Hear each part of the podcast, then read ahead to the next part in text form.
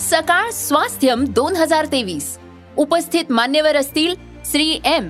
आचार्य बालकृष्ण कमलेश पटेल उर्फ दाजी मुख्तियार अली आणि रबी शेरगिल. व्याख्यान परिसंवाद चर्चासत्र कार्यशाळा प्रदर्शन सायकल रॅली संगीतमय उपक्रमांचा महोत्सव.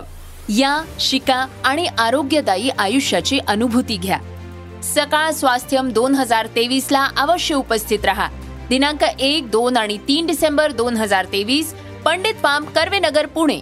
निशुल्क नोंदणीसाठी आताच W W W dot global Swasthyam dot com या वेबसाईटला भेट द्या. सकाळ स्वास्थ्यम दोन हजार तेवीस.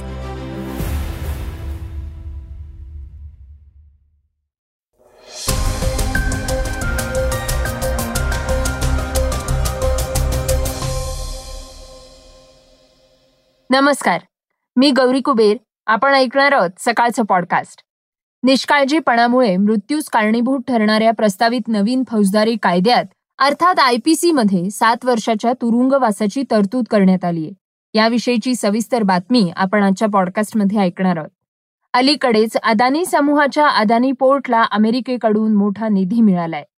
श्रीलंकेतल्या कोलंबो बंदर टर्मिनल्सच्या विकासासाठी अमेरिकन सरकारकडनं पाचशे त्रेपन्न दशलक्ष डॉलर्सचा निधी प्राप्त झालाय.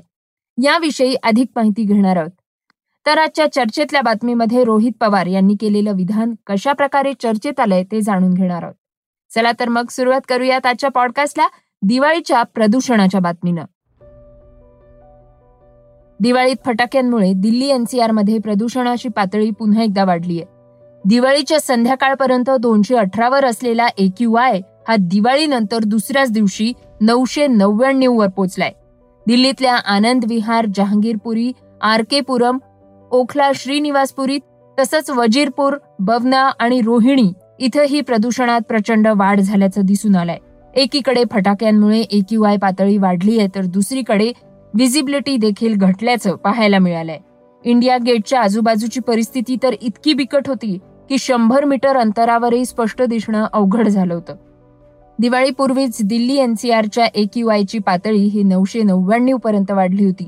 पण त्यानंतर झालेल्या पावसानं थोडा दिलासा मिळाला होता. दिवाळीच्या दिवशी संध्याकाळपर्यंत स्वच्छ हवेचा गेल्या आठ वर्षातला विक्रम सुद्धा मोडला गेला होता. अनेक वर्षांनंतर दिवाळीत दिल्लीकरांना आकाश निरभ्र पाहायला मिळालं. दिवाळीपूर्वीच प्रदूषणामुळे ही बिघडत चाललेली परिस्थिती लक्षात घेऊन सर्वोच्च न्यायालयानं दिल्लीत फटाके आणि फटाक्यांची विक्री साठवणूक किंवा वापरावर बंदी केली होती.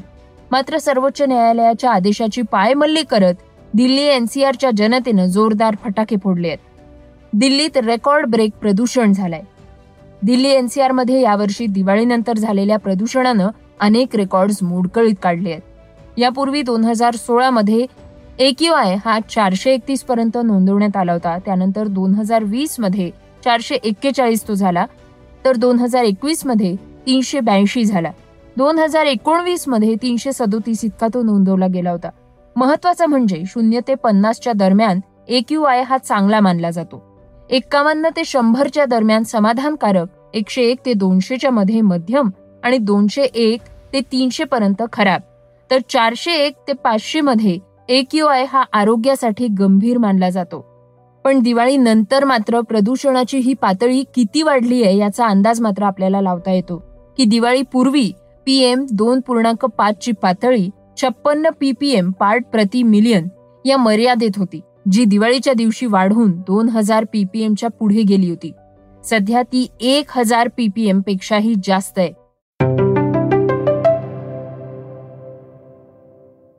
संसदीय समिती विषयक एक महत्वाची बातमी आता ऐकूयात. निष्काळजीपणामुळे मृत्यूस कारणीभूत ठरणाऱ्या प्रस्तावित नवीन फौजदारी कायद्यात अर्थात आय पी सी मध्ये सात वर्षांच्या तुरुंगवासाची तरतूद करण्यात आली आहे. पण यावर संसदीय समितीनं आक्षेप घेतला असून ही शिक्षा खूपच जास्त असल्याचं म्हटलंय. दहा वर्षांचा तुरुंगवास. भाजपचे खासदार ब्रिजलाल यांच्या अध्यक्षतेखाली गृहव्यवहार विषयक संसदीय स्थायी समितीनं या संदर्भात निरीक्षण नोंदवलंय.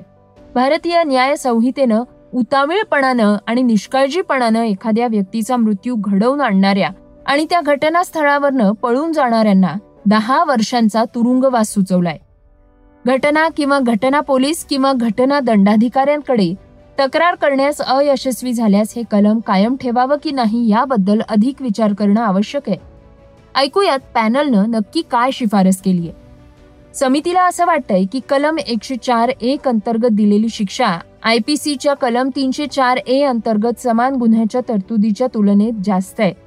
म्हणून समितीनं शिफारस केली आहे की कलम एकशे चार एक अंतर्गत प्रस्तावित शिक्षा कमी केली जाऊ शकते. ही शिक्षा सात वर्षांपासून पाच वर्षांपर्यंत असावी असं पॅनलनं नमूद केलंय. याच गुन्ह्यासाठी भारतीय दंड संहितेनुसार तीनशे चार ए म्हणजे जो कोणी कोणत्याही व्यक्तीच्या मृत्यूस कारणीभूत ठरेल किंवा निष्काळजीपणानं कोणतंही कृत्य करून दोषीच्या मनुष्य हत्येचा पुरावा नसेल तर त्याला दोन वर्षांच्या कालावधीपर्यंतच्या कारावासाची शिक्षा दिली जाईल. समितीचं असं मत आहे की बी एन एसचं कलम एकशे चार दोन भारतीय घटनेच्या कलमाच्या वीस तीन याच्या विरोधात असू शकतं. यामध्ये असंही म्हणण्यात आलंय की गुन्ह्याचा आरोप असलेल्या कोणत्याही व्यक्तीला स्वतः विरुद्ध साक्षीदार होण्यास भाग पाडलं जाणार नाही. समितीनं असं निरीक्षण नोंदवलंय की सर्वोच्च न्यायालयानं भारतीय राज्यघटनेच्या कलम वीस तीन द्वारे साक्षीदार या शब्दाचा अर्थ तोंडी तसेच कागदोपत्री पुराव्यांचा समावेश करून व्याप्ती वाढवलीय जेणेकरून कोणत्याही व्यक्तीला बळजबरी करता येणार नाही. अदानी समूहाविषयीची एक महत्वाची बातमी आता ऐकूयात. अलीकडेच अदानी समूहाच्या अदानी पोर्टला अमेरिकेकडनं मोठा निधी मिळालाय. श्रीलंकेतल्या कोलंबो बंदर टर्मिनल्सच्या विकासासाठी अमेरिकन सरकारकडनं पाचशे त्रेपन्न दशलक्ष डॉलर्सचा निधी प्राप्त झालाय. अदानी समूहाच्या म्हणण्यानुसार हा निधी मिळाल्यामुळे अदानी पोर्टनं परदेशात आपला व्यवसाय वाढवण्याचा निर्णय घेतलाय. ब्लूमबर्गच्या रिपोर्टनुसार गौतम अदानी यांचा मुलगा करण यानं गेल्या आठवड्यात कोलंबोमध्ये श्रीलंकन अधिकारी आणि अमेरिकन अधिकाऱ्यांसमोर अमेरिकन सरकारकडनं मिळालेल्या निधीबाबत दावा केला होता. कोलंबोमधल्या अदानी यांच्या नेतृत्वाखालच्या कचरा कंटेनर टर्मिनलला युएस सरकार हे युएस इंटरनॅशनल डेव्हलपमेंट फायनान्स कॉर्पोरेशनच्या माध्यमातून निधी देते.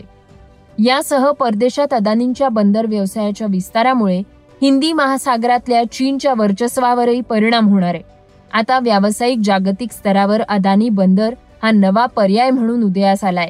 अदानी पोर्ट ही भारतातली सर्वात मोठी पोर्ट ऑपरेटर कंपनी आहे. यात चौदा देशांतर्गत टर्मिनल्स आहेत. जे सहाशे दशलक्ष मेट्रिक टन क्षमता हाताळू शकतात. करण अदानी यांच्या मते आता Adani ports and special economic zone limited शेजारील देशांमध्ये संधी शोधते.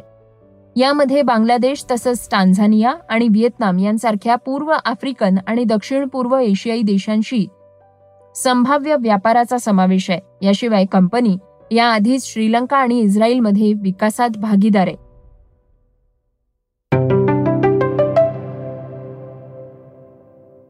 श्रोत्यांनो आता ऐकूयात आजच्या वेगवान घडामोडी. पुणे शहरातल्या ससून रुग्णालयातल्या अधिष्ठातापदी डॉक्टर विनायक काळे यांची निवड करण्यात आल्याची बातमी समोर आली आहे. पुणे शहरात काही दिवसांपासून धक्कादायक प्रकार घडला होता. ससून रुग्णालयात ड्रग्ज रॅकेटचा पर्दाफाश करण्यात आला होता. याच प्रकारामुळे ससून चर्चेत आलं होतं. या ड्रग्ज रॅकेटनंतर अधिष्ठाता तथा डीन डॉक्टर संजीव ठाकूर यांच्यावर देखील गंभीर आरोप करण्यात आले होते. त्यानंतर त्यांना पदमुक्त करण्यात आलं होतं. राष्ट्रीय शैक्षणिक धोरणाला अनुसरून शाळांच्या मूल्यांकनासाठी प्रत्येक राज्यानं शाळा गुणवत्ता मूल्यांकनाचा आराखडा तयार करण्याच्या सूचना दिल्या आहेत. त्यानुसार राज्यातील शाळांच्या मूल्यांकनांसाठी निकष निर्मितीचा आराखडा तयार करण्यासाठी काम राज्य शैक्षणिक संशोधन व प्रशिक्षण परिषदेतर्फे सुरू आहे. राष्ट्रीय शैक्षणिक धोरणाला अनुसरून एस क्यू ए एफ म्हणजेच school quality assurance and accreditation framework तयार केलं जात आहे. त्यासाठी राज्यभरातल्या तज्ज्ञांची निवड करण्यात आली आहे. बॉलिवूड भाईजान सलमान खानचा टायगर थ्री हा चित्रपट मोस्ट अवेटेड चित्रपट होता. बारा नोव्हेंबरला दिवाळीच्या मुहूर्तावर टायगर थ्री चित्रपटगृहांमध्ये प्रेक्षकांच्या भेटीला आला. मात्र त्यात एक व्हिडिओ सोशल मीडियावर व्हायरल झालाय ज्यात सलमानच्या चाहत्यांनी कहरच केलाय. तो व्हिडिओ म्हणजे नाशिक जिल्ह्यातल्या मालेगाव इथला एक व्हिडिओ आहे. त्या चाहत्यांनी थेट सिनेमा हॉलमध्ये फटाके फोडले आहेत. काही मिनिटातच काही मिनिटातच चाहत्यांनी हॉलमध्ये फटाक्यांची आतिषबाजी केली आहे आणि सर्वत्र पळापळ सुरू झाली. आता मात्र सलमाननं या व्हिडिओवर प्रतिक्रिया देत म्हटलंय की मी टायगर तीन चित्रपट चालू असताना थिएटरमध्ये फटाक्यांची आतिषबाजी करण्यात आल्याचं ऐकलंय. हे धोकादायक आहे. स्वतःला आणि इतरांना धोका न देता चित्रपटाचा आनंद घेऊया. सुरक्षित रहा. अशी ट्विट सलमाननं केली आहे ज्याची आता चर्चा होतीये. भारतीय क्रिकेट बोर्ड हे जगातलं सर्वात श्रीमंत आणि शक्तिशाली बोर्ड आहे हे सर्वच जण जाणतात. मात्र बीसीसीआय आणि त्याचे पदाधिकारी दुसऱ्या देशाचे क्रिकेट बोर्ड चालवतात. असा आरोप झाल्यामुळे सर्वांच्याच भुवया उंचावल्या श्रीलंका क्रिकेट सध्या चर्चेच्या केंद्रस्थानी आहे. आयसीसीनं नुकतंच श्रीलंका क्रिकेट बोर्डाचं निलंबन केलंय. त्यानंतर आता श्रीलंकेचा माजी कर्णधार अर्जुना रणतुंगानं बीसीसीआय सचिव जय शहा हे श्रीलंका क्रिकेट बोर्डाला नकारात्मकरित्या प्रभावित करतायत असा आरोप केलाय. त्यामुळे आता वेगळ्याच वादाला तोंड फुटलंय. श्रोत्यांनो ऐकूयात आजची चर्चेतली बातमी. अजित पवार गटानं विकास निधी वाटपात न्याय मिळत नसल्यामुळे दिल्लीत केंद्रीय गृहमंत्री अमित शहा यांच्यासमोर नाराजी व्यक्त केली आहे. याची चर्चा आता राजकीय वर्तुळात सुरू आहे. अजित पवार गटातल्या नेत्यांनी अमित शहा यांची भेट घेतली होती. आणि याच वेळी त्यांनी नाराजी व्यक्त केल्याची माहिती समोर आली आहे. भाजप आणि शिंदे गटाच्या आमदारांना जास्त निधी मिळतो तर अजित पवार गटातल्या आमदारांना कमी निधी मिळतो अशी खंत असल्याची माहिती आहे. यावर आता राजकीय नेत्यांची प्रतिक्रिया समोर येते. या संपूर्ण प्रकरणावर शरद पवार गटाचे नेते आमदार रोहित पवार यांनी प्रतिक्रिया दिली आहे. रोहित पवार म्हणाले आहेत की त्यांच्या चेहऱ्याकडे पाहिलं तरी ते नाराज आहेत असं जाणवतं. पण नाराजगी वेगळ्या कारणांवर असू शकते. भाजपची प्रथाच अशी आहे की नेत्यांना दुसऱ्या पक्षाकडनं आपल्या पक्षाकडे आणावं. खोटी आश्वासनं द्यायची ती आश्वासनं पाळायची नाहीत. या लोकनेत्याची ताकद भाजप हळूहळू कमी करते. तीच गोष्ट अजित पवार यांच्या बाबतीत भाजपनं केली आहे. असं आमचं सगळ्यांचं मत आहे असं रोहित पवार म्हणाले आहेत. भाजपकडनं दिलेली आश्वासनं पूर्ण होत नसल्यामुळे आमदारांमध्ये नाराजी आहे असा दावा रोहित पवार यांनी केलाय. श्रोत्यांनो हे होतं सकाळचं पॉडकास्ट आजचं सकाळचं पॉडकास्ट तुम्हाला कसं वाटलं हे आम्हाला सांगायला विसरू नका. युट्यूबवर सुद्धा तुम्ही हे सकाळचं पॉडकास्ट आता ऐकू शकता आणि त्या माध्यमातनं तुमच्या प्रतिक्रिया तुमच्या सूचना आमच्यापर्यंत पोहोचवू शकता. सगळ्यात महत्वाचं म्हणजे सकाळचं हे पॉडकास्ट तुमच्या मित्रांना आणि कुटुंबियांना नक्की शेअर करा. तर आपण आता उद्या पुन्हा भेटूयात. धन्यवाद. स्क्रिप्ट युगंधर ताजणे. वाचा बघा आणि आता ऐका आणखी बातम्या. ई सकाळ डॉट कॉम वर. तुम्ही हा पॉडकास्ट ई सकाळच्या वेबसाईट आणि ऍप वर सुद्धा ऐकू शकता. विसरू नका या पॉडकास्टला आपल्या आवडीच्या पॉडकास्ट ऍप वर सबस्क्राईब किंवा फॉलो करायला.